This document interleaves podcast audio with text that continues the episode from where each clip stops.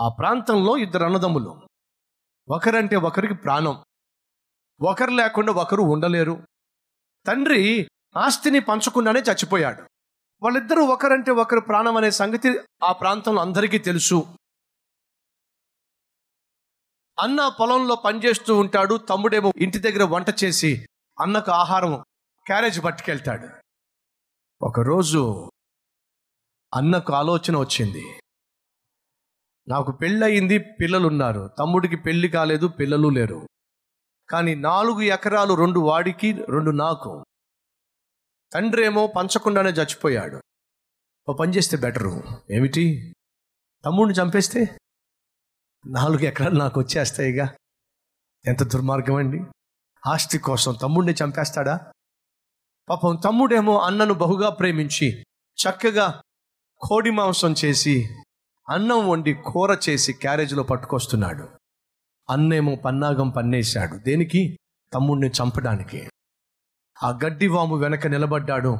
తమ్ముడేమో చక్కగా క్యారేజ్ పట్టుకొని నెమ్మదిగా వచ్చేస్తూ ఉన్నాడు వచ్చేస్తూ ఉన్నాడు. అన్నకు క్యారేజీ తెస్తున్నాడు భోజనం తెస్తున్నాడు. వెనక నుంచి పెద్ద కట్టె పట్టుకొని వచ్చి అమాంతంగా తమ్ముడిని కొట్టిపడేశాడు. తమ్ముడు తల పట్టుకొని గిలగిల కొట్టుకుంటూ రక్తము కక్కి చచ్చిపోయాడు. ఏమీ ఎరగనట్టుగా తమ్ముడిని ఒక చెట్టు పక్కకు లాగి పడేశాడు. ఆ క్యారేజీ పట్టుకుని తన పొలానికి వెళ్ళిపోయాడు. తమ్ముడిని చంపేసిన తర్వాత ఆ క్యారేజీ తెరిచి గబగబ బోన్ చేసి ఏమీ ఎరగనట్టుగా పని చేసుకుందామని చెప్పి అనుకుంటూ బోన్ చేసేశాడు. బోన్ చేసిన ఒక పది పదిహేను నిమిషాలకు ఎక్కుళ్ళు రావడం మొదలుపెట్టినాయి. ఎక్కుళ్ళు వస్తున్నాయి ఎక్కుళ్ళు వస్తున్నాయి. ఆ తర్వాత మనిషి కింద పడ్డాడు దొరలటం మొదలు పెట్టాడు నోటిలోంచి నురగ కూడా వచ్చేస్తుంది. ఏమిటి నోట్లోంచి నొరగ వస్తుంది అనుకున్నాడు అనుకున్నాడు అనుకున్నాడు తర్వాత తెలిసింది ఆ భోజనములో విషము కలిసిందని. అన్న అనుకున్నాడు తమ్ముడిని చంపి పడేస్తే నాలుగు ఎకరాలు నాకే వస్తాయని. అదే టైంలో తమ్ముడు కూడా అనుకున్నాడు అన్నను చంపి పడేస్తే ఆ నాలుగు ఎకరాలు నాకు వస్తాయని. తమ్ముడికి తెలియకుండా అన్నేమో తమ్ముడిని కట్టెతో కొట్టి చంపి పడేశాడు తమ్ముడేమో అన్నకు తెలియకుండా అన్నములో విషము కలిపేశాడు అన్నను చంపేద్దామని చెప్పి. ఒకరికి తెలియకుండా ఒకరు మోసముతో మాయతో ఒకరిని ఒకరు చంపుకున్నారు. మోసపోవద్దు! బైబుల్ సెలవిస్తుంది. ఏమని? మనిషి ఏం విత్తుతాడో దాన్ని కోయక తప్పదు! నువ్వు మోసాన్ని మాయను విత్తినట్లయితే ఒకరోజు మోసాన్నే కోస్తావు. నువ్వు దేన్నైతే స్వాధీనపరుచుకోవాలి దేన్నైతే పొందుకోవాలి అన్యాయంగా అక్రమముగా పరాయి వాడిది నువ్వు పొందుకోవాలి అని చెప్పి మోసం చేస్తున్నావు. చూసావో అది నీ జీవితాన్ని నాశనం చేయబోతుంది. ఎజుబేలు అన్యాయంగా నాబోతు యొక్క ద్రాక్ష తోటను కాజేసింది. భర్తతో అంటుంది ఇదిగో ద్రాక్ష తోట అడిగేవాళ్ళు ఎవరు రాణి ఏ తప్పు చేస్తే రాజే తప్పు చేస్తే అడిగేవాళ్ళు ఎవరు అదేగా ధైర్యం? నాకున్నటువంటి బలాన్ని బట్టి నాకున్నటువంటి జనాన్ని బట్టి నాకున్నటువంటి పలుకుబడిని బట్టి నాకున్నటువంటి డబ్బును బట్టి నాకున్నటువంటి హోదాను బట్టి ఏం చేసినా చెల్లిపోతుంది. అమాయకుల జీవితాలతో వారి కుటుంబాలతో వారి భార్యలతో ఏం ఆడినా చెల్లిపోతుంది. అనుకుంటున్నావు కదూ? జాగ్రత్త సహోదరుడు సహోదరి. ఆ రోజు ఎజుబేలు కూడా అదే అనుకుంది. నా బోతు జీవితంతో ఆటలాడి చంపి పడేసింది అడిగేవాళ్ళు లేరు చూసిన వాళ్ళు లేరు అనుకుంది కానీ అదే సమయంలో దేవుడు తన ప్రవక్తను పంపించాడు.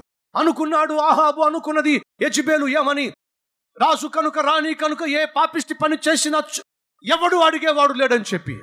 ఈరోజు ఎవరెవరైతే పాపిష్టి పనులు చేస్తున్నారో ఎవరైతే మాయ చేస్తున్నారో ఎవరైతే మోసాలు చేస్తున్నారో అన్యాయంగా సంపాదిస్తున్నారో అమాయకుల జీవితాలతో ఆటలాడుకుంటున్నారో వారికున్న ఆర్థిక ఇబ్బందులలో వెయ్యి రూపాయలు ఇచ్చి పది రూపాయలు వడ్డీకి వారి నడువు ఎరకొడుతున్నారో అన్యాయంగా వడ్డీకి డబ్బులు ఇచ్చి అమాయకుల యొక్క ఆస్తిని అంతస్తును అమాయకుల యొక్క ఇంటిని పొలాన్ని స్థలాన్ని దోచుకుంటున్నారో.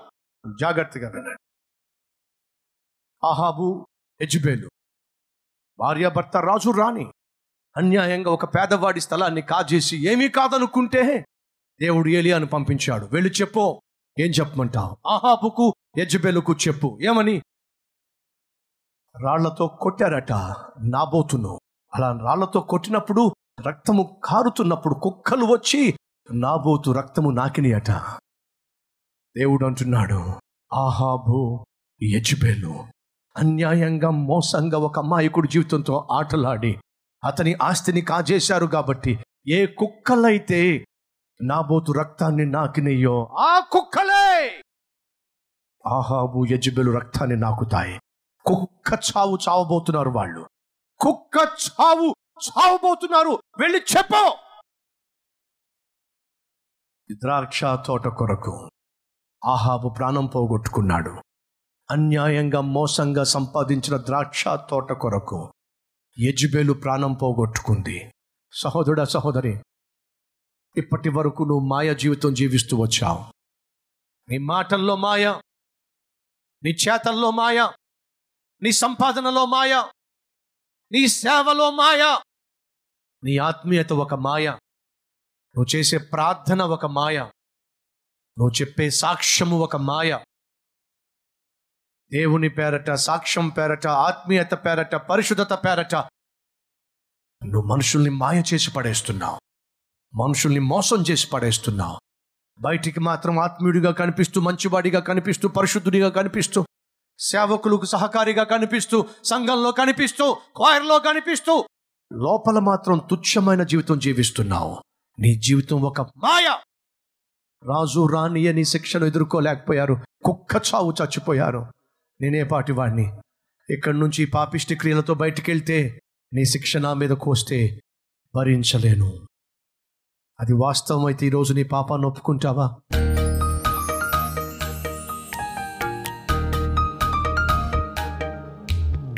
పరిశుద్ధుడా నాతో పాటు చెప్తారా? పరిశుద్ధుడా సూటిగా స్పష్టంగా మాతో మాట్లాడావు.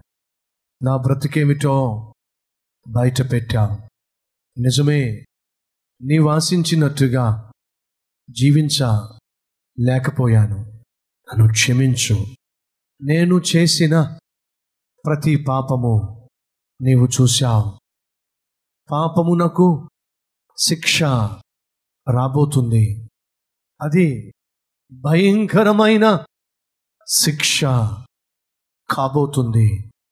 అని మమ్మును ప్రేమించావు కనుక ఆ శిక్ష మా మీద పడకమునుపే ఒక అవకాశము ఈ హెచ్చరిక ద్వారా మాకిస్తున్నావు అందుకే మనస్ఫూర్తిగా క్షమించమని కోరుతున్నాం అయ్యా మమ్మును క్షమించు.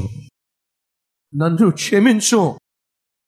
అరికాలు మొదలుకొని నడినెత్తి వరకు నీ రక్తములో నన్ను కడుగు శుద్ధి చేసి పవిత్రపరచి పరిశుద్ధునిగా తీర్చి ఇక నుంచి నీ సాక్షిగా అసలైన ఆత్మీయునిగా నిజమైన క్రైస్తవునిగా సేవకునిగా జీవించే భాగ్యాన్ని నాకివ్వండి. వెనక్కి తిరిగి చూడకుండా విడిచిన పాపము జోలికి వెళ్ళకుండా జయ జీవితం అనుగ్రహించుమని. ఉదయమునే లేచి నీ నామస్మరణతో ప్రార్థనతో వాక్య ధ్యానముతో దినమును ప్రారంభించే శక్తినివ్వండి.